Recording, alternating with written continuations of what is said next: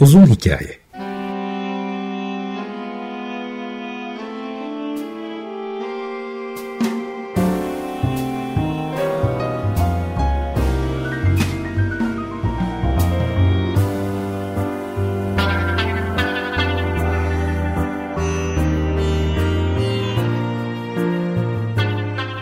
Hazırlayan ve sunan Muzaffer Çorlu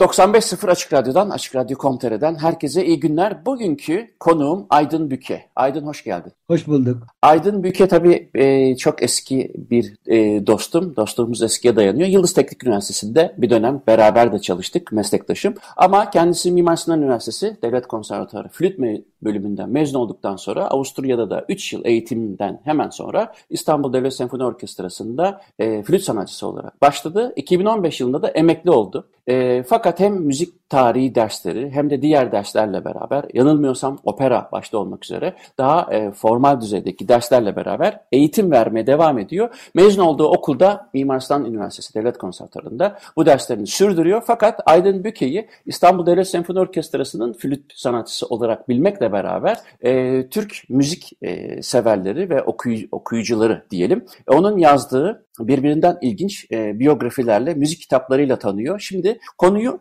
oradan başlatarak ayrıntılara gireceğiz. Öncelikle tekrar katıldığın için çok teşekkür ederim Aydın. Hakikaten, Rica ederim.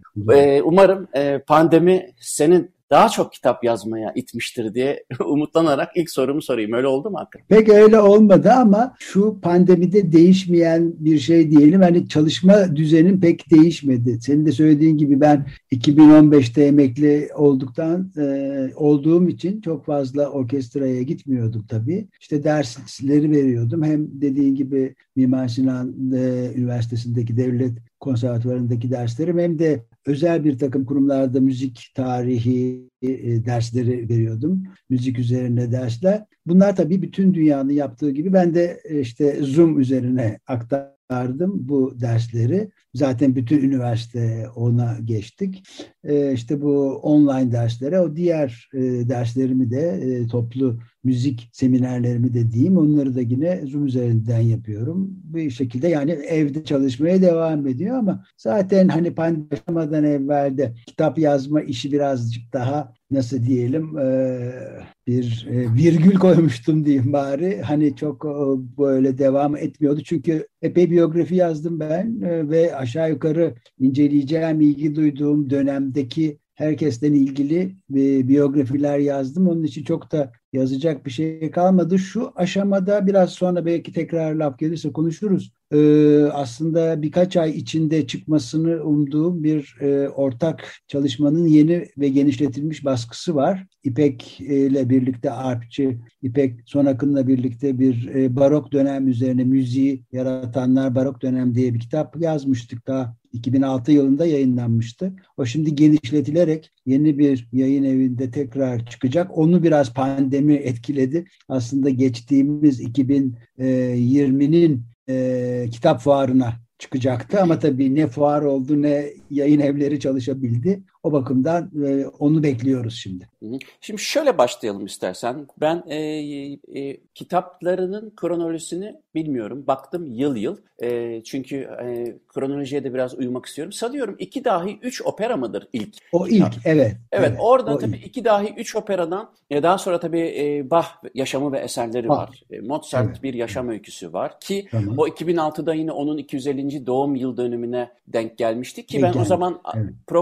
Programcı olarak gene e, Açık Radyo'da Amadeus yapıyordum. Senle de e, dört program yaptığımı hatırlıyorum. Yapmıştık. E, evet, onunla evet. beraber. Sonra Chopin değil mi? E, tuşlara adanmış bir yaşam. Evet, evet. Sonra da romantizmin ışığı Clara Schumann ve de Beethoven müziğin dönüm noktası. Şimdi bu kitaplarla ilgili ufak tefek sorularım olacak ama önce evet. genel bir soru tamam. sormak istiyorum. E, merak ediyorum çünkü. Şimdi e, iki dahi üç opera bunun dışında tutuyorum. Romantizmin ışığı Clara'yı da dışında tutuyorum ama diğerlerinde yani daha çok pür bir biyografi e, o diye tabir edebileceğimiz kitaplarda. Yani biyografi yazmanın özellikle de klasik müzik üzerine, e, müzik daha doğrusu besteciler üzerine biyografi yazmanın zorluklarını sormak istiyorum. Çünkü e, bir biyografide beni en çok e, kurtlandıran diyeyim şey, e, bir de bu biyograftan dinlemem için ya da okumam için o biyografın bir ekstra özelliğinin olması lazım. Çünkü aksi takdirde öyle ya bir e, o kişinin bütün yaşam öyküsü ayrıntılarıyla didiklenmiş bir e, şekilde yazıldıktan sonra aradan belli yıllar geçiyor. E, ne birikiyor, ne gibi bilgiler birikiyor ki ya da yeni bir biyograf hangi açıdan, hangi şekilde ele alıyor ki tekrar mesela bir de o biyograftan e, o kişinin biyografını, biyografisini okumak e, gereksin. Bunu önemsiyorum. Bu bu konuda ne düşünüyorsun? Mesela sen e, Mozart'ı e, benim şu anda benim kütüphanemde karşımda e, seninki de dahil e, birçok Mozart kitabı var ve hepsi de biyografi niteliğinde. Ben kendimce bunların farklarını görüyorum tabii ama bir biyografi yazarına bunu sorarak daha net anlamak istiyorum. Şimdi aslında söylediğin çok doğru. Yani benim as e, şöyle bir tırnak içinde yani hem kolaylığı var e, hem de bir takım zorluklar var. Kolaylığım şu, e, ben bunu Türkçe'de yazıyorum. Daha evvel hiç böyle yani besteciler anlamında yani Türk bestecileri için bile çok çok az son senelerde Evin İlyasoğlu'nun Emre Aracı'nın yazdığı bir takım şeyleri kitaplarla birazcık o konuda da çalışmalar oldu ama bu e, Batı müziği bestecilerin veya çok sesli Batı müziği bestecilerinin biyografilerinin Türkçe yazılmalarından vazgeçtim. O şeylerin, o bestecilerin bugüne kadar yüzlerce yıl içinde batıda yazılmış temel taşı olan kitaplar bile Türkçe'ye çevrilmedi. Son birkaç tane çevrildi. Onu da belki biraz sonra tekrar değinirim. Orada da ne yazık ki iyi çevirmenler çeviriyor ama müzik terminolojisine hakim değiller. O zaman da insan yani okuyan biri ondan kopabiliyor ama onu şimdi bir kenarda bırakalım. O yani lafı dağıtmayalım. Senin sorduğun soruya odaklanarak cevap vereyim. Ben tabii o anlamda bakir bir şeydeyim. Hani ne yazsam bir şekilde ilk olduğu için insanlar hani alıp Türkçe okumak e, ya Türkçe bir kaynağa ulaşabildikleri için bu daha onlara e, kolay gelecek. Evet şimdi son senelerde giderek son senelerde giderek şey oldu ee, son senelerde tabii ki şeyler, dil e, öğrenmeler, her şey bunların hepsi çok e, yani arttı bu şeyler ve herkes yabancı dillerde de bunu okuyabiliyor bu kitapları. Ama yine de Türkçe yazılmış olması bu kitapların e, tabii ki çok e, önemli. O bakımdan ben bunları Türkçe yazarak bir şekilde hani olmayan bir yerde bir e, edebiyat, bir şey, bir işte kitaplar oluşturmaya çalışıyorum. Ama zorluğu da şu, ben tabii ki yabancı kaynakları araştırarak bunları şey yapıyorum. İşte bir biyografi yazarken olmazsa olmazlardan bir tanesi e, bu şeylerin e, daha önceki yazılmış kaynak e, kabul edilenlere ulaşmak, mektuplara ulaşmak, bütün bunları şey yapmak. Ben tabii bunları yabancı dillerden kendim okuyup, araştırıp çevrilmediği mesela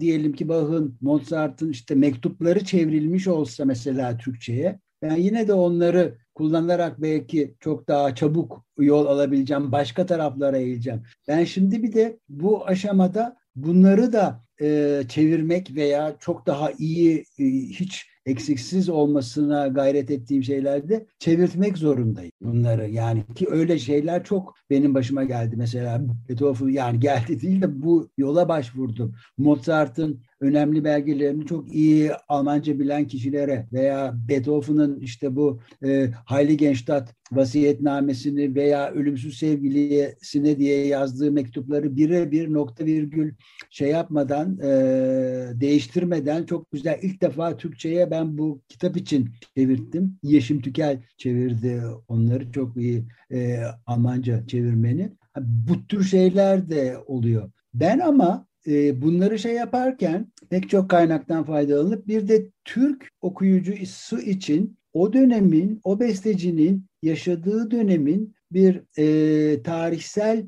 arka planını yansıtmaya çalışıyorum. Ben tarih okumayı seven bir insanım. Tabii ki ben tarih anlatıcısı veya tarih üzerine ahkam kesecek bir insan hiçbir zaman değilim. Fakat bu konuları e, yine araştırıp yani bu insanlar bu besteleri niye yaptılar? Nasıl bir hayat sürüyorlardı? Bu şey neydi? Çünkü yani benim e, şey yaptığım, benim incelediğim biyografiler şeyinde genellikle daha bestecinin toplumda ki yeri bir e, herhangi bir şatoda çalışan hizmetliden çok da farklı değil. Bu yavaş yavaş Mozart'ın son dönemi ve Beethoven'da değişiyor veya işte klasik e, şey romantik dönemde bu değişiyor filan. Yani bu değişimler nasıl oluyor? Toplum hayatı nasıl değişiyor? Müzik nasıl bir yer kaplıyor? Ne olması lazım? Bütün bunlar bu alanda e, yani onları da göz önüne alarak ben e, bir şekilde bu e, biyografileri yazmaya çalışıyor. Şimdi müziğin ve bestecilerin sosyal olarak e, nasıl algılandığı ya da nasıl bir hayat sürdüklerinin e, müzik tarihi boyunca belki orta çağdan günümüze kadar nasıl evrim geçirdiğini bir paragrafta da sona doğru gene konuşuruz çünkü onunla ilgili bir sorun var ama e, gene ben biyografi yazarlığı ile ilgili e, senin e, iki dahi üç e, e, opera kitabını ilk okuduğum zaman e, aslında e, sorumun B kısmı da buradan gelecek. O da şu. Şimdi tabii ki e, Mozart üzerine o kadar çok şey yazıldı ki ya örnek olarak Mozart'ı alıyorum. Tabii bu, bu Bach içinde, e, Chopin, Beethoven içinde geçerli ama hani bir somut örnekten gitmek için. E, şimdi sen orada tabii hem e, yanılmıyorsam Mozart'ın e, yani Wolfgang Mozart'ın öldükten sonra e, karısı Konstanze'nin tekrar evlendiği kişi de onun bir biyografi oldu değil mi? Dolayısıyla Nissen en en kapsamlı Mozart en biyografisi onun zaten. Evet, evet, şimdi en önemlisi o. Ama e, senin kitabında şimdi onu merak ediyorum. Şimdi e, bir bestecinin öyle bir e, dönemini anlatmak, çünkü biyografisine yazdığına göre e, önemli bölüm, bölümlerine e, daha fazla e, şey gösteriyorsun, önem gösteriyorsun. Salzburg yıllarında Salzburg senfonileri ya da işte Viyana döneminde vesaire ya da işte o e, babasıyla dolaştığı yıllarda e, Paris'ten Pırağa, Münih'e vesairesini. Fakat orada bir biyograf olarak e, bunlar üzerine yazılmış birçok şey var. Senin orada bir seçim yapman gerekiyor. Mesela ne zaman o Nisan'dan e, almayı tercih ediyorsun? Ne zaman işte e, Alfred Einstein'dan almayı tercih ediyorsun? Yani dolayısıyla e, kuşkusuz öyle tahmin ediyorum ki e, önünde şimdi bir e, kaynak deryası olduğu zaman senin yorumun aslında bir yerde o kaynaklardan bir tanesini tercih etmek zorunda kalıyorsun ya da ikisini belki birbiriyle e, kaynaştırıyorsun. Dolayısıyla belki daha orijinal evet. bir şey çıkıyor. E, böyle çelişki demeyelim ama hoş çelişkiler ya da e, kaldın mı hiç bu durumda? Mesela bu tarafı e, Nietzsche'nin görüşüyle mi yazsam, e, Einstein'ın görüşüyle mi yazsam gibi e, ya da işte nasıl hangisini alsam gibi bir takım e, zorlukların oldu mu? Şimdi bu evet e, çok iyi bir soru ve zaten de hani üzerine çok yayın yapılmış besteciler hakkında e, biyografi yazmanın da kolay kısmı diyelim. Ama yani biraz uğraşacaksın ama sonunda yine de bir kolaylığı var. Çünkü tatlı zor şimdi, ya. ta, tatlı zor. Şuradan tatlı. Şimdi Nissen bunu zaten e, bir şekilde yazmış işte Konstant ilk biyograf ilk kapsamlı bir şey. Gerçekten böyle kocaman tuğla gibi bir şey. Bin küsur sayfa bir şey. Georg Nisse'nin yazdığı Mozart biyografisi. Mozart Konstanse'nin ona verdiği şeyler mektuplar sansürü Konstanse'nin sansüründen geçen bir takım hoş olmayan şeylerin ayıklandığı e, şimdi mektuplar ve ona göre de bir takım e, şeyleri var. E, başka tabii ki kendi belgelerine başvuruyor. Aslında çok iyi araştırmacı bir adam. Zaten bir dip, diplomat ve bir Mozart hayranı. Çok güzel bir çalışma yapmış ama o zaman öyle olabilirdi. Şimdi onun üzerine zaten herkes yani Mozart üzerine biyografi yazan o, o tarihten ki bu 1820'lerde yayınlanmış bir şey Nisse'ninki. Biz 1820'den 2020'ye gelinceye kadar Mozart üzerine bir çalışma yapacağım diyen herkes Nissen'i bir dönmüş okumuş ve de Nissen'in e, Nissen'de söylenen şeylere karşı yazılan şeyleri de gidip okumuş. Çünkü herkes bak Nissen böyle söylemişti ama bu aslında böyle değil. Veya mektuplar daha sonra Konstanse'nin sansüründen tamamen kurtulup orijinal halleriyle var bugün 6 cilt mektuplar yayınlanmış ve arkasında da bir sürü onu açıklamaları var. Onlar olduğu zaman veya diğer işte dediğin gibi Einstein bilmem diğer bir sürü biyografi yazarı Mozart hakkında bu Nisse'nin bir takım ileri sürdüğü şeyleri çürüttükçe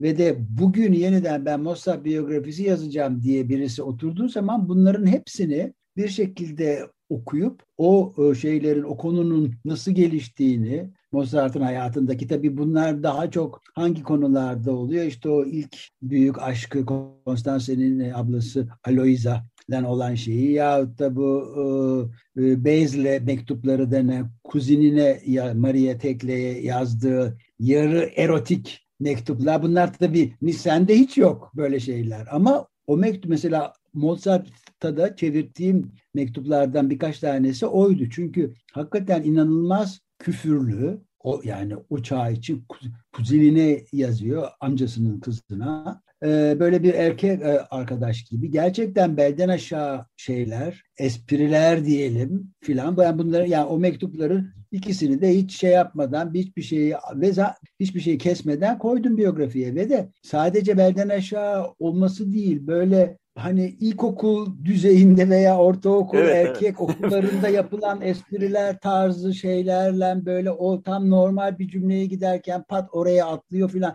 Tabii bu aslında Mozart'ın beyninin nasıl çalıştığını da gösteriyor. Bunları yazdığı zaman da işte tam e, 20 yaşları civarında 20-21 ama tabii Mozart'ın zaten 36 yıl yaşayıp 5 e, yaşından beri beste yaptığını filan şey yaparsak hani 20 yaşın onun için bayağı artık e, olgunluk dönemleri olduğunu düşünmemiz lazım. E, bu tür şeyleri oluyor tabii. Yani bir şey yaparken ben dediğin gibi hani bu böyle mi olmuş? Çünkü artık Nisse'nin söylediklerinin nesinin doğru, nesinin yanlış olduğu üzerine yüzde miyim belki ama onlarca kitap yazılmış. Yani hiçbir zaman ilk biyografilere gidip Nisse'den ben işte bunu aldım, Mozart şuraya gitmiş, şöyle olmuş filan gibi bir şey denmiyor. Tabii yani şimdi yabancı diller yani Almanca, İngilizce veya Fransızca da bir Mozart kitabı yazmak çok daha zor. Çünkü bunlar zaten yüzlerce yani yıldır onun üzerine şey yap artık öyle bir şey olmuş ki senin söylediğin gibi ben bir daha bir Mozart biyografisi niye okuyayım? Hakikaten çok ilginç bir yerinden yakalaması lazım. Ama benim yazdıklarımda ya ben bunu hani ne olursa olsun tabii çok iyi yabancı dil, çok çok iyi yabancı dil bilenleri bir kenara bırakıyorum. Ama Türkiye'deki genel okur e, yazar içinde hemen iyice anlayabileceği şeyde çok fazla değil. O bakımdan ben iyi anlayabildiğim, kendi dilimde bunu okuyayım, öğreneyim, merak duyayım. Ondan sonra daha fazlasını da araştırırım. Temel yani benim zaten vermek istediğim orada genel kabul edilmiş şeylerle tarihi çerçevesinden bir yaşam öyküsü ortaya koymak. Şimdi Batı dillerinde yazılan biyografilerde çok daha nokta atışı bir tek şey üzerine bu böyle mi oldu olmadı mı oraya gitmiş miydi o tarihte gitmemiş miydi diye yüzlerce sayfa büyük bestecilerin hayatları hakkında yazılıyor. Mesela işte Beethoven ölümsüz sevgiliye mektubunu kime yazdı diye artık böyle yüzlerce sayfa şuna yazdı buna yazdı diye her biri için neredeyse teoriler, kitaplar birbirini kovalıyor. Peki bunu anlamlı buluyor musun? Hangisini bu yani yeniden işte, şey yapmayın. İşte Beethoven kahvesine 46 şeker atar mıydı atmaz mıydı mesela atıyorum şimdi. Ee, bunun üzerine yani, bir kitap çıkması. Eğer bir yani yani okutabiliyorsa o kitap kendini anlamlıdır. Ama yani sadece bir bilgi kirliliği ya da işte bir e, evet yani yani sadece kitap çıkarttım diye kitap çıktıysa ama hakikaten o 46 şekerle birlikte başka çok ilginç şeyler de öğreniyorsam ben o 46 şeker üzerinden yola çıkılmış olabilir. 46 yani, şekerde de kahve kahve çekirdeğiydi değil mi? Kahve tanesi evet. Kahve evet. çekirdeğine bir saplantısı var. evet. Evet evet öyle bir şey var. Saplant bir programda yani saplantılı besteciler de var hakikaten. Ee, mesela ben geçenlerde bir e, kitap gördüm. E, burada Türkçe çıktı aslında onu da istersen burada tekrar söyleyelim. Tabii. Şöyle bir kitap sen de bilmiyorum e, gördün mü? Hayır. Yapı Kredi yayınlarından çıktı. Orlando Figes Avrupalılar başlığı. Üç, hayatın ışığında kozmopolit Avrupa kültürü hmm. diye çevrilmiş bu. Nurettin El Hüseyinli çevirmiş. Burada anlattığı üç kişi bu 19. E, yüzyılın çok önemli sopranolarından Pauline Viardot, kocası Louis Viardot ve onların Ivan Turgenev ile olan ilişkileri. Biraz benim e, romantizmin ışığı Clara'ya andırıyor. Üçlü bir hikaye. Ben de çünkü orada mod, e, şey Clara Schumann, Robert Schumann ve Brahms'ın ilişkileri çerçevesinde bir romantik dönem e, veya 1820'lerden 30'lardan işte yani 19. yüzyıl portresi çizmiştim. Burada da aslında ana şeyini aldığı bu adam bir tarihçi ve Avrupa'da demir yolları yapımının nasıl e, sanat ve kültür hayatını etkilediği üzerine çok ilginç şey yapmış. Yani bu kitap buradan çıkıp bana kendini okutturabildi. Evet. Demir yolunun gelişimleri şeyinden bunun sanatla bağlantısı kapsamında. Onun için nasıl yani zekice kurgularsan anlattığın her masalı diyelim herkes dinler. ben tabii şimdi senin kitaplarından e, özellikle bu e, kurguyla yazdıklarından iki dahi üç operada ve işte şimdi söylediğin e, romantizmin ışığı Clara'da e, bunlar daha çok bir e, biyografi e, yazısından çok, kitabından çok bana e, bir e, inceleme kitap gibi geliyor. Dolayısıyla tabii onları biyografilerden ayrı tutuyorum. Çünkü niye? E, ben rastlamadım. Sen onun kitabın yazarı olarak e, biliyorsan lütfen söyle. E, e, iki dahi, üç e, Lorenzo da Ponte ile Mozart'ı kastediyorsun. Mozart, iki dahiden. Evet. Üç operadan da kastın. İşte Don Giovanni, Figaro, Don, Don Giovanni, Così fan tutte. Così fan tutte. Bu üçünü kastediyorsun. Şimdi e, bu böyle bir kitap var mı ya da bunu bu iki kişiyi bu üç opera bağlamında ele almış bir kitap var mı? Ben rastlamadım şöyle bir bakmadım. Ben, ben de pek görmedim ama belki vardır bir yerlerde. Hakkı senin de söylediğin gibi o kadar çok yayın yapılıyor ki bir dilde yani işte mesela birisi de bunu araştırsa hiçbir zaman aklına Türkçe'de böyle bir kitap yazılmıştır diye gelmez herhalde. Evet ben mesela bu Onun kitap belki, çev- çevrilesi evet. bir kitap diye düşünüyorum. Çünkü gerçekten e, aslında müzik tarihi açısından bakıldığında e, keza opera tarihi açısından bakıldığında hani çok kabaca Napoli'den daha kuzeye e, o operaların ne bileyim Handel ve Mozart'ı eğer bir şeye koyabilirsek bilmiyorum sen de öyle görür müsün? O zaman e, bu iki kişinin e, opera tarihinde büyük bir kırılmaya yol açtığından söz edebiliriz değil mi? Bu abartılı bir cümle Tabii. olmaz. Dolayısıyla e, şimdi senin bu kitabınla beraber e, Mozart'ın yanında e, Lorenzo, Lorenzo de Ponte'yi e, beraber getirmen aslında bir librettisti e, çok önemli bir hale getiriyor. Kaldı ki zaten çok önemli ama bunu bir kere daha hatırlatmak ya da bunu gözler önüne sermek açısından bence çok faydalı. Dolayısıyla o kurgu e, tıpkı işte Chopin'in e, pardon romantik e, romantizmin ışığı Clara'da da var. Böylece insanların ne kadar klasik müzik sever ya da dinler olursa olsun e, belki de atlayabileceği, gözden kaçırabileceği bir bağlantıyla birlikte tekrar bir e, pencere açmış oluyor. O açıdan ben o özellikle benim e, favori kitaplarım senden o ikisi hakikaten onları çok beğeniyorum. Peki bir şey var. Şimdi e, genelde bu kitapları e, 200. yıl dönümü ölümünün ya da doğumunun işte Chopin'de de öyleydi. Mozart'ta hakeza. E, Bach'ta da öyleydi. Bach'ta da öyleydi. Beethoven'ı biraz erkene aldın. E, beklemek. Erken oldu. Evet. 2000, ama, 2020'yi.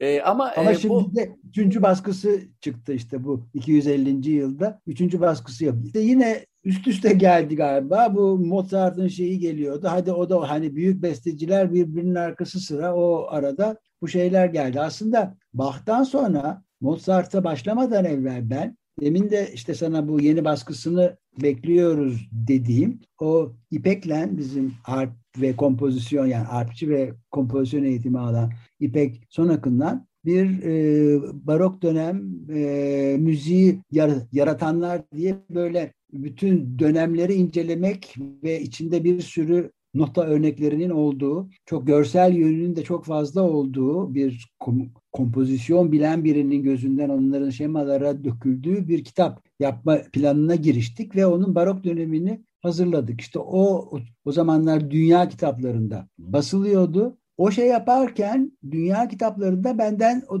ve bu 2006'da yine Mozart yıl dönümü gelirken benden bir Mozart biyografisi de istediler arada. Ama ben zaten o barok dönem üzerine biz çok çalışıyorduk. Onun yapılması uzun sürdü. Grafikler şunlar bunlar. Benim en çabuk yazdığım kitaptır Mozart biyografisi. O kadar çabuk kendi kendine hemen aktı gitti ki böyle bir yani çok birkaç ay içinde çıkıverdi. Daha evvel tabii belki bu iki dahi üç opera üzerine çalışmış olmanın bir kolaylığı olmuş olabilir. Mozart'ın hayatına daha nüfus etmem açısından. O, o, o çıktı. İşte sonrasında da yine dediğim gibi ha yalnız orada daha çok biyografi yönü ağır olsun o kadar eserler üzerinde çok durulmasın ki böyle bir öğretici kitap havasında olmasın diye yayın evinden bir e, istek gelmişti. Ben de onun için daha tam bir biyografi yazdım. Tabii içinde eserler geçiyor ama Bach'ta olduğu gibi bütün yapıtlarını arkada bir şekilde bahsederek incelemiyorum. Daha sonra zaten dünya kitapları işte kapandı, şu oldu, bu oldu ve ben Can'la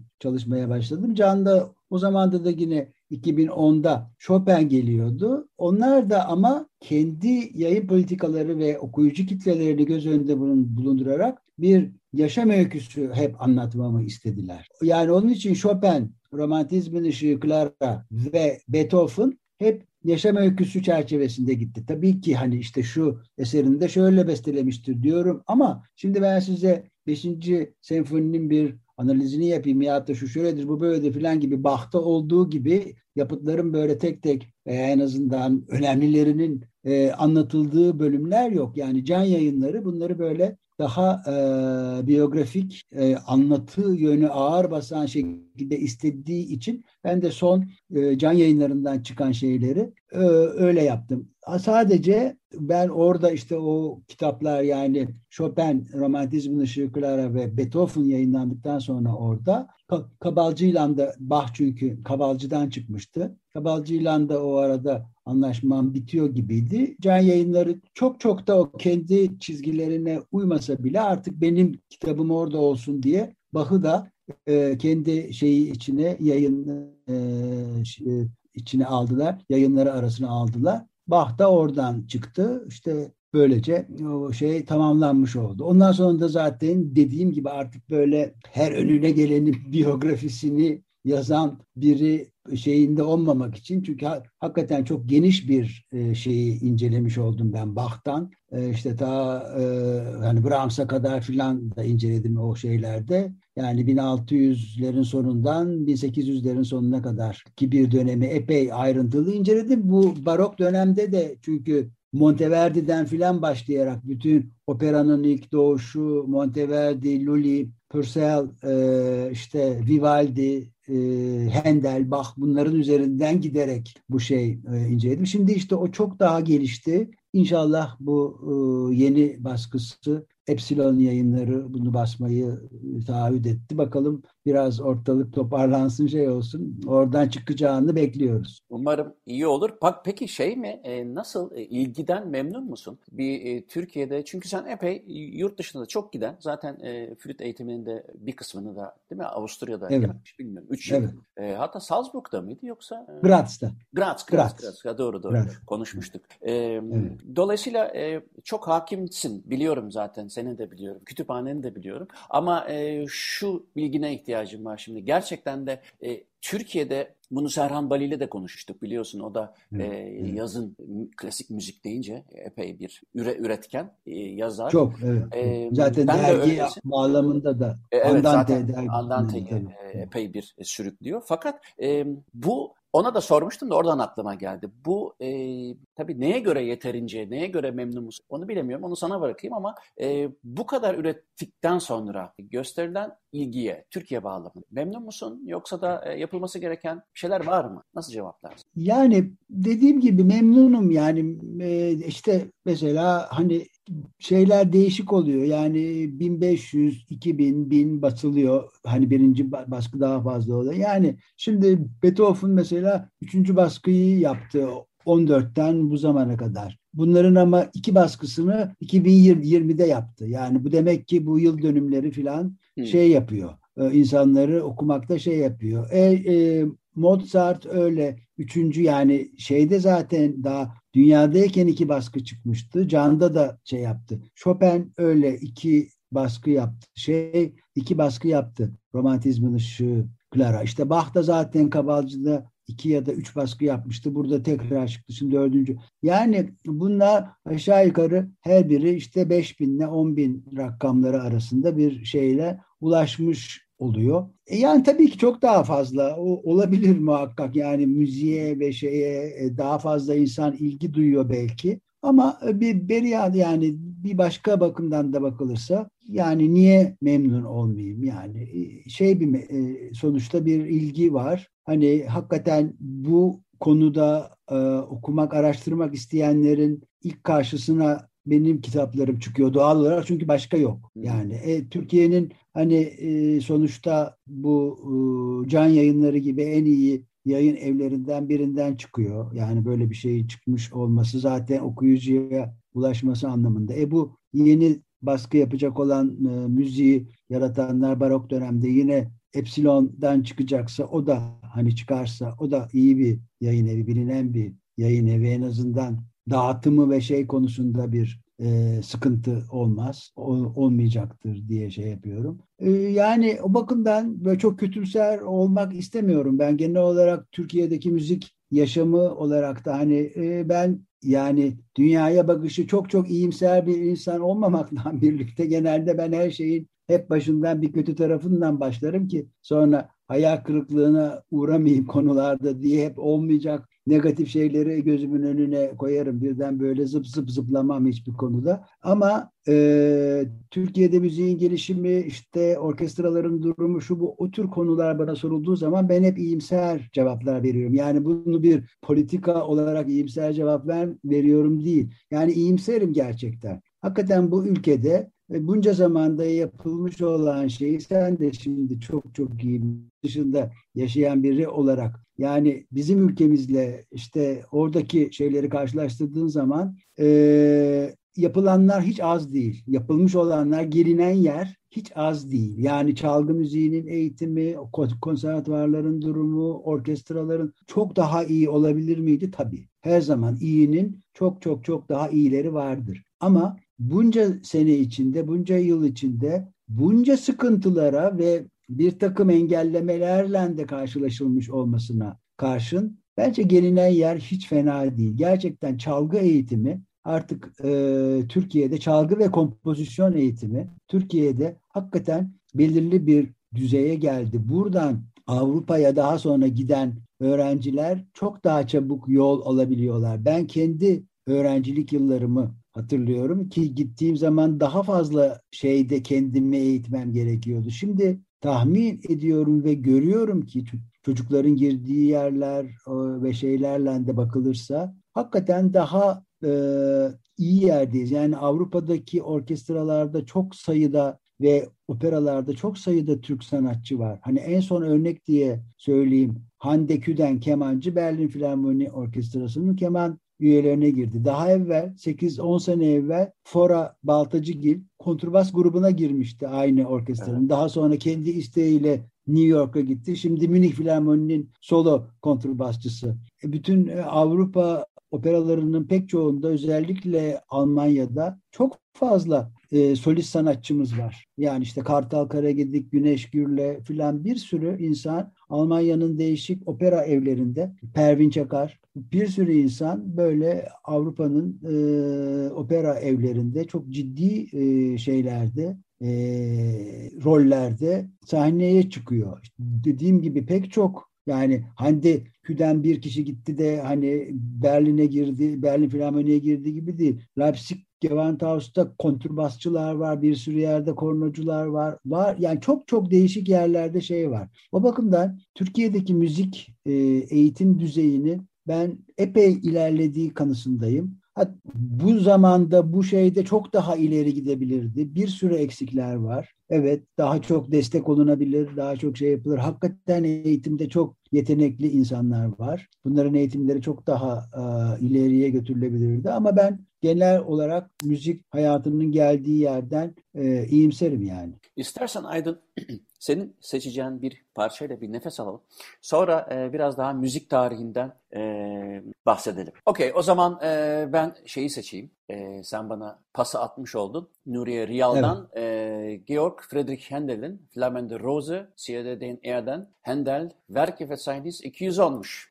Dinleyelim sonra devam edelim. Okey, Nuriye Rial'ı dinledik. Georg Friedrich Handel'in Flammende Rose'sini. Şimdi Aydın Büke ile devam ediyoruz. Aydın Büke'nin yazdığı kitapları e, konuşuyoruz konuştuk. Biyografi yazarlığından, motivasyonlarından e, bahsettik. Klasik müziğe olan ilgiden e, e, bu konudaki özellikle enstrüman e, çalma başta olmak üzere Avrupa'daki bir sürü sanatçımızdan dolayı e, olumlu bir genel hava e, yansıttığını görmüş olduk. E, gayet pozitif düşüncesi. Beni de pozitif hale getirdi. Gerçi ben Türkiye'de yaşamıyorum ama e, bu da duymak iyi geldi bana. Şimdi e, şuradan müzik tarihine girelim. E, sen yıllardır müzik tarihi dersi veriyorsun. Birlikte de e, Yıldız Teknik Üniversitesi'nde çalıştık. O zaman da e, meslektaşım olarak da e, senin bizim yani e, bölümümüzde e, müzik tarihi derslerine girmenden dolayı bu konuda engin bilgilerin olduğunu biliyorum. Kitaplarının yanı sıra ama kitabınla başlamak istiyorum. Beethoven'ın e, başlığı benim ilgimi çekti. Çünkü iddialı bir cümle kurmuşsun. Bu iddianın altını şimdi senden doldurmanı rica edeceğim. Bana benim ihtiyacım var mı? Kişisel olarak hayır ama e, iddialı bir cümle. Beethoven müziğin kırılma noktası, dönüm noktası. Dönüm noktası. Dö dönüm noktası. Şimdi evet. bu lafı, bu Müziğin cümleyi dönüm noktası. Evet. söyle- Müzik söylemek de böyle- kolay değil. Bunu aleyhine delil olarak Kolay kullanırım değil. şimdi. Nasıl döndü müzik? Evet. Şimdi, şimdi müzik nasıl döndü? Müzik aslında yani as, sosyal yapı da dönüyor burada bu Fransız devrimi. Şimdi Beethoven hemen tekrar hatırlarsak işte 1770'te doğuyor. 1827'de ölüyor. Ve e, bir onun için de 1770'te şimdi doğ, ya bir e, 2020'de doğumunun 250. e, yılını kutladık. E, şimdi 18. yani Fransız devriminden 19 sene evvel dünyaya geliyor. Avrupa nispeten böyle durağan, sakin ama bu biraz böyle fırtınadan önceki bir sessizlik gibi. Sonra hakikaten yakın Avrupa tarihindeki en büyük yaşanan dönüşümlerden biri yaşanıyor. Yani Fransız devrimiyle ve işte aristokrasi bir şekilde sona ermese bile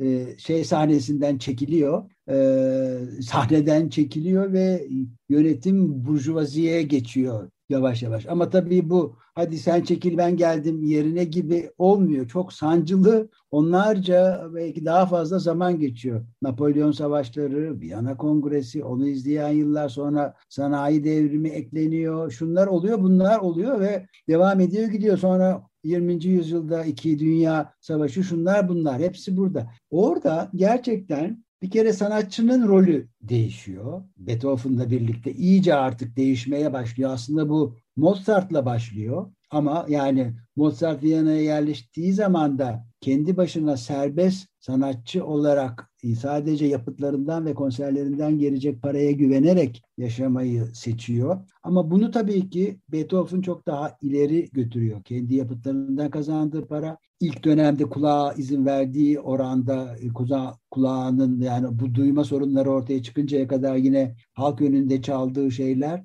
ve tabii müzik dili değişiyor. Yani her şeyden önce piyano sonatları, senfoniler ve yaylı çalgılar dörtlüleri hakikaten çok önemli bir değişim gösteriyor. Yani Beethoven'ın başladığı yerle bıraktığı yer müzikte inanılmaz. O kadar büyük değişimler yapıyor ki özellikle senfoni. Yani e, işte hep ben bu örneği veriyorum öğrencilerime falan o dinleyenler varsa bu adam da hep aynı lafları söylüyor diyecekler ama şimdi benim şeyim açısından yani bu senfoni sayılarına baktığımız zaman Haydn, Mozart, Beethoven'daki ani düşüş 110, 40, 104, 9. 104'ten 41, 9. Yani hani buna bakarsak en çalışkanı Haydn'dı. Mozart biraz daha şey en tembeli Beethoven'dı. Besteliye besteliye 9 senfonicik besteledi. Ama ne senfoni? Yani her bir senfonisinden bir taş daha koyuyor ve zaten 7. senfonide bence artık klasik dönem senfonisi doğruğa ulaşıyor, mükemmelleşiyor. Ve ondan sonra 9. senfonide Beethoven ben bu formu nasıl deforme ederim diye uğraşıyor. Yani o insan sesi katmalar, şunlar bunlar hepsi orada. Piyano sanatlarını ele alalım. Yani Beethoven'ın 32 sonatı işte yine bunu da çok sık kullanıyorum ve çok sö- söylüyorum ama bir kere daha söylemeden geçemeyeceğim. Hans von Bülow malum o 19. yüzyılın en önemli orkestra şefi ve piyanistlerinden diyor ki Bach'ın iyi düzenlenmiş klavye adlı prelüt fügleri piyanistler için eski ahittir. Beethoven'ın 32 sonatı da yeni ahittir. Bunlar ikisi birden kutsal kitabı oluşturur. Yani piyanistim, dini bütün bir piyanistim diyen biri bunları muhakkak hatmetmiş olması gerekir. Hakikaten 32 sonat boyunca hele son 3 sonatında ulaştığı müzik dili hele hele 32. sonatın ikinci bölümünde ulaştığı o Arietta'da ulaştığı soyut müzik dili akıl alacak bir şey değil. Aynı şekilde son yaylı sazlar dörtlüleri ki Hatta 9. senfoniden sonra beste akıl almayacak bir şey. Yani tamamen 20. yüzyıl başında. Evet yani tamamen bambaşka şeyler. Şimdi onun için burada müzik öyle bir dönüşüyor ki dediğim gibi yani 19. yüzyıl sonu 20. yüzyılın başına neredeyse gönderme yapıyor. Tabii e, bir anda öyle değişmiyor. Sonrasında çok daha romantik dönem tekrar işte Schumann, Brahms, lan filan işte Wagner'in opera şeylerinden başka türlü gelişiyor ama yani Beethoven hakikaten kendi çok daha ileriye bir objektif sunuyor. Bu tabii bana bu başlığı koymaya nereden ilham aldım da ben Beethoven'ın bu yine kitabın içinde var. Beethoven'ın e, mezarının başında toprağa verilirken okunmak için o dönemin e, ünlü e, Avusturyalı şairi, e, edebiyatçısı Fri, e, Grillparzer, Franz Grillparzer bir e, konuşma kalemi alıyor. Beethoven'ın cenazesi toprağa verilirken uzun yani uzunca bir şey hepsini okumayacağım ama o konuşmanın en son cümlesi bana ilham verdi bu başlığı vermek için. Diyor ki Grillparzer onu takip edenler buradan devam edemezler. Yeni baştan başlamaları gerekir. Çünkü o sanatı son noktasına getirir. Bu Grillparzer'in lafı çok güzel bir laf. Daha öncesi de çok şairane lafları var. Çok güzel şeyler var ama yani onu takip edenler buradan devam edemezler. Baştan başlamaları gerekir. Yani artık burada sanat son noktasına geldi. Aynı şekilde bu 32. E, piyano sanatının son bölümü içinde Thomas Mann Doktor Faustus romanında o zaten bir e, müzik adamının karakterini çizer. Adı verilmese de aslında biraz Schönberg'den esinlenmiştir o karakter. Orada verdiği bir işte bu e, o karakter verdiği bir e, müzik anlatısında bir müzik seminerinde diyor ki Beethoven Opus 111 için neden bir üçüncü bölüm yazmadı konulu bir seminer bir konferans veriyor. Onda diyor ki artık bir üçüncü bölüme gerek var mı? Sonat diyor bu ikinci bölümle bu Opus 111'in ikinci bölümüyle zaten kendini bitirdi. Sonat derken sadece Beethoven'ın Opus 111'inden bahsetmiyorum. Form olarak sonat artık sonuna geldi.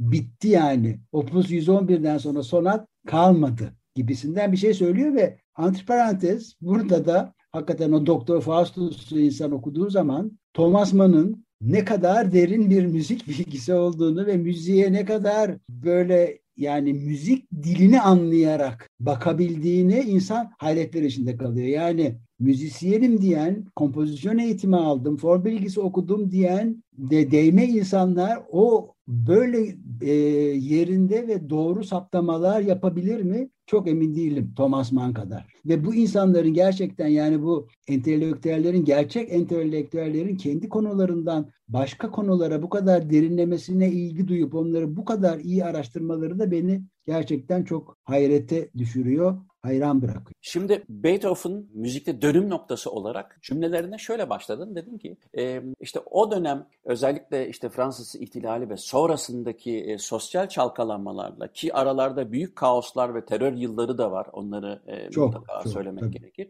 E, dolayısıyla işte ruhband kesim bir yandan e, işte imparatorlar ya da işte e, yönetim kısmı bir yandan ama bir yandan da bütün bunları etkileyen soylular arasında bu üçgen arasında e, soyluların yavaş yavaş e, name çekildiğini ya da sahneden belki de yönetim politik e, yönetimden yavaş yavaş çekildiğini ya da en azından perdenin arkasına geçtiğini söyleyebiliriz. Şimdi e, dedin Öyle anladım ben. Ee, evet evet tabii. Bu tabii. müzik tarihi açısından tabii ki şöyle bir öneme e, haiz. Mutlaka e, eskiden senin de dediğin gibi, söylediğin gibi müzik bestecilerin patronları vardı. Yani öyle freelancer evet. müzik. Sanıyorum e, sen senin kitabından da e, okumuş olabilirim bunu ama çok eminim bir yerde okuduğumdan. E, freelancer müzisyenler deyince akla ilk Mozart'ın gelmesi gerektiğini herkes bilir. Çünkü biraz önce sen de söyledin. Aslında Mozart. Evet. E, gene senin 2006 yılında beraber yaptığımız programda beni çok etkileyen bir e, çeviriden bahsetmiştin. E, babasına yazdığı mektupta Mozart, ich bin ein Musikus galiba. Musikus, ich bin ein Musikus diyor. Evet, e, evet. Bunu derken sadece ben müzisyenim demek istemiyor ama bir o kadar da kendi bağımsız yani artık yani müzisyenliğinle e, kendi ayakları üzerinde duran bir müzisyeni de muhtemelen evet, kastediyor. Şimdi bütün bu sosyal olayları anlatırken bu patron e, tırnak içindeki patron e, ilişkisi, besteci patron ilişkisi yavaş yavaş sonuna doğru geliyor. Çünkü bestecilerin öyle işte bilmem kimin himayesinde ki öyle çok ünlü besteciler var değil mi? E. Soyluların, zengin iş adamlarının himayesinde müzik hayatını sürdürebilen. Onlar genelde sipariş veriyor ki onlar da genelde e, yarı amatör bir şeyler de çaldığı için onlara binaen tabii, de bir şeyler yazılıyor vesaire. Fakat Mozart'la o yavaş yavaş biterken Beethoven'da artık bu tamamen e, Beethoven'ın belki de ilk tamamen kendi ayakları üzerine duran besteci olduğundan e, belki bahsedilebilir. Edebiliriz ama burada ben kitapta ya çok bu tamamen söylediğine her şeye katılıyorum. Fakat ben kitapta da bunun altını özellikle çizdim. Hani sen diyorsun ya hani bir Beethoven biyografisi, yeni Beethoven biyografisi okuyacaksam niye okuyayım falan diye. Mesela başka Beethoven biyografilerinde çok da altı çizilmeyen bir şey var ki ben bunu özellikle şey yapmaya dikkat ettim. Şöyle bir şey var aslında Beethoven gerçekten bu söylediğimiz bunları yapan, serbest çalışan gerçek anlamda serbest çalışan ilk e, besteci. Yapıtlarından para kazanıyor, onları bastırıyor, bunlardan iyi para alıyor. Konserler dediğim gibi kulağa şey yapar. Fakat aynı şekilde Beethoven 1808'den ölümüne kadar bu mesela her biyografide vardır ama altı çizilmez. Biz 1808'den ölümüne kadar Beethoven'a yıllık 4000 gulden vermeyi 3 soylu bir anlaşmayla taahhüt ediyorlar. Bir tanesi Arşidük Rudolf, biri Lobkowitz, biri de Prens Kinski. Bu üçü diyorlar ki Beethoven'a sen ama niye? Burada yine enteresan bir şey var. Karşılığında Beethoven'dan tek istedikleri Viyana'da kalmaz. Viyana'da otur biz sana bu parayı vereceğiz. Viyana'yı terk etme. Çünkü o dönemde 1808 bir e, şeyin Napolyon'un erkek part Vesfalya kralı oluyor o zaman işte o Napolyon'a bağlı gölge şeyler var ve e, o olduğu zaman gel diyor sonra çok iyi bir iş teklifinde bulunuyor Beethoven'a. Beethoven da gitmeyi kabul ediyor. Fakat bunu arkadaşları duyunca ya gitmesin Viyana'da kalsın diye bu e, yaşadığı sürece 4000 gulden vermeyi kabul ediyorlar ve bununla bir anlaşmayla şeye geçiriyorlar. Sadece Viyana'da kal ve beste yap. Ama eğer diyorlar bir şekilde bu 4000 gulden üzeri ya da daha yani o demek ki 4000 gulden onu rahat geçindirecek bir para. Eğer daha sonra bir yıllık sabit gelire kavuşursa biz bunu 4000 guldene tamamlayacağız. Gibi de bir yani madde var. 4000 yani. guldenden aşağı ki 1800 aşağı olmayacak şekilde. Ve bugün için çok iyi para. Çok iyi para ve de bunu ölünceye kadar veriyorlar. Arada 1810'da çok ciddi büyük devalüasyonlar oluyor. Bu eline geçen para kayboluyor ve daha sonra Beethoven malum huysuzluk ve sinirliliğinle beni kandırdılar da o sözleşmeye imza attım filan gibi mektuplar da zaman zaman yazıyor ama yani sonuçta da hakikaten o onun bir güvencesi. E, bu mesela Beethoven biyografilerinde biraz göz ardı edilir. Halbuki hala daha yani ben burada bunu niye söyledim? Senin söylediklerine baştan sonra katılıyorum ama değişimler bir anda olmuyor. Evet. Yani bu geçiş bir anda olamıyor. Aslında biz bu üç soylunun şeyini günümüzdeki sponsorluğa benzetebiliriz. Yani bana eser yap, benim emrimde çalış değil. Ben sana sponsor, hani şimdi nasıl büyük festivallere ve şeylere büyük firmalar reklam şeyinden sponsor oluyorlar. Bu üç insan yüzlerce yıl sonra hala Beethoven biyografileri veya şey geçtikçe adı geçtikçe bunlardan biz bahsediyoruz. Başta Ar Arşidük Rudolf olmak üzere. Ama bu da böyle bu, bir şey yani. Bu bir patronluk değil ama. Daha önceki e, yıllarda. Değil, patronluk değil. Tabii değil. Değil. Evet. Peki ama ha şeye gelecektim işte buradan. Dolayısıyla bu böyle bir sosyal değişimin e, kaçınılmaz sonuçlarından müzikte belki yansımalarından bir tanesi bestecilerin daha belki özgür olmaları. E, fakat Beethoven'daki formların değişikliği de bu sadece senfonilerde değil, sadece yaylı kuartetlerde değil, sadece e, yazdığı e, bir tane de olsa keman konçertosunda değil, yazdığı bir ya da iki, bir buçuk e, operasında değil ama e, görüyoruz ki çok önemli bir form değişikliğine de e, karşı karşıyayız. Tamam Mozart bir yanıyla biraz çağırıyormuş gibi oluyor e, ama Beethoven'da baştan aşağı yepyeni formlar insanlar e, artık tamamen değiştiğini görüyoruz her şeyin. Bunu sadece sosyal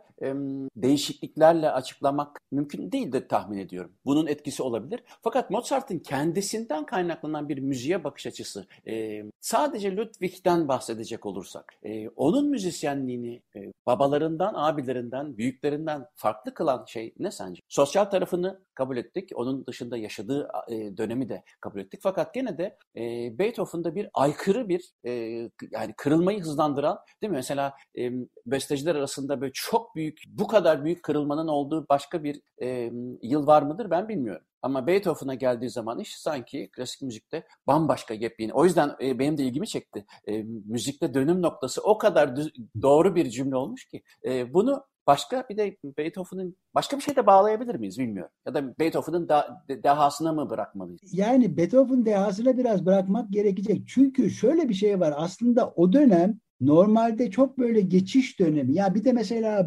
Beethoven'ın bütün e, şeylerinde hani her ansiklopediyi açtığın zaman her şeyde ilk bir iki cümleyle hani bir genel e, bir portre çizilir ya hemen ilk okuyacağın her kaynaktaki cümle şudur. İşte klasik dönemden romantik döneme bir geçiş köprüdür. Evet. Hep ben bunu biraz şeye benzediyorum. Türkiye Avrupa ile Asya arasında bir köprüdür. Hani ne ne işe yarıyorsa o köprülük Türkiye'nin köprülüğü anlamında ama şimdi Beethoven'da bu köprülük daha görünüyor. Hakikaten yani başladığı yer ve bıraktığı yer de uzun bir şey var, köprü var. Şimdi köprülük ıı, şeyi yani hakikaten bu değişimde çok önemli rol oynuyor Beethoven ama şunu bence yani son zamanlarda giderek benim de hep şu dikkatimi çekiyor. Beethoven yaşadığı çağda etrafındaki olaylara özellikle sanatsal ve müzik dili anlamında kendini akıntıya kaptırmıyor. Yani o neredeyse suyun yönünü belirliyor. Bu, bu önemli bir şey. Tabii bu deha ile olan olacak bir şey. Çünkü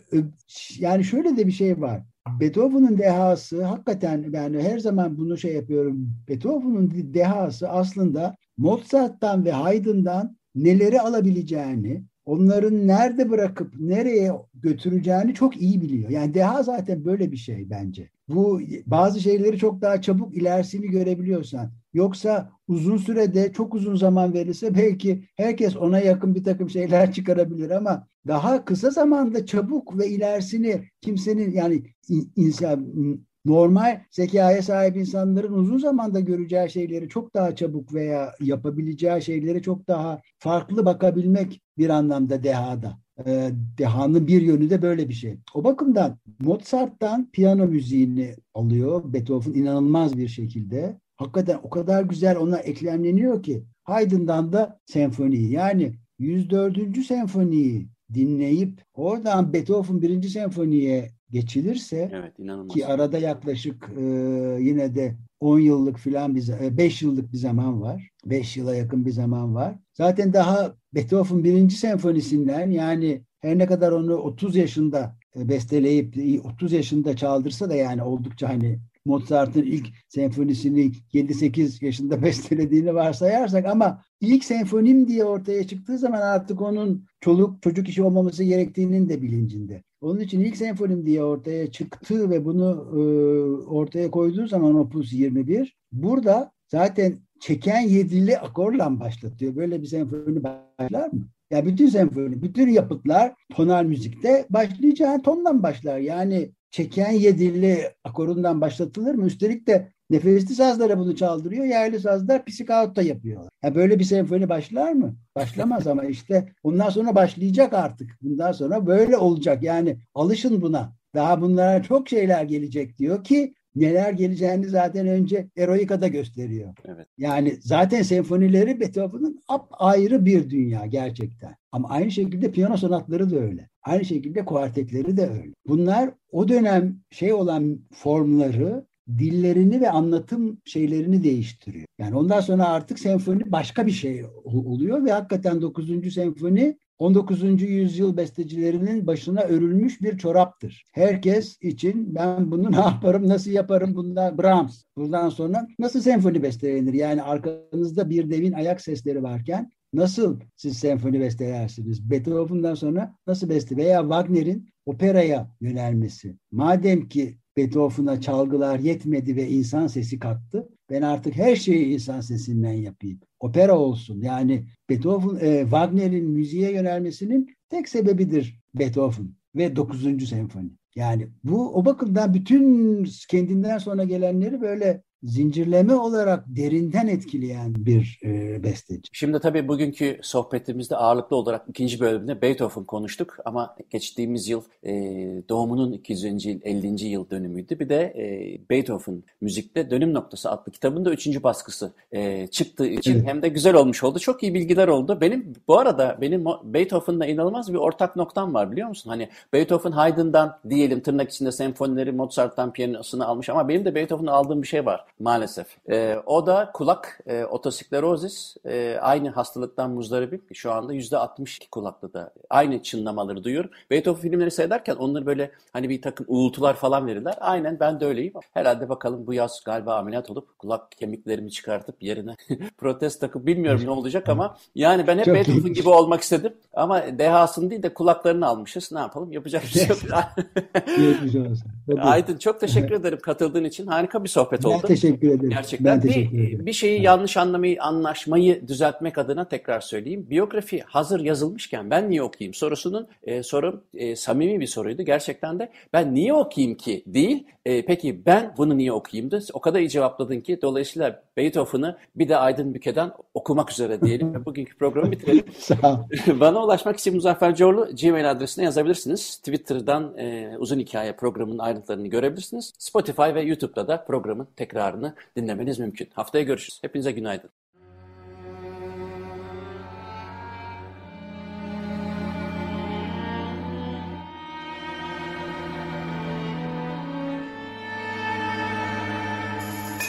Uzun Hikaye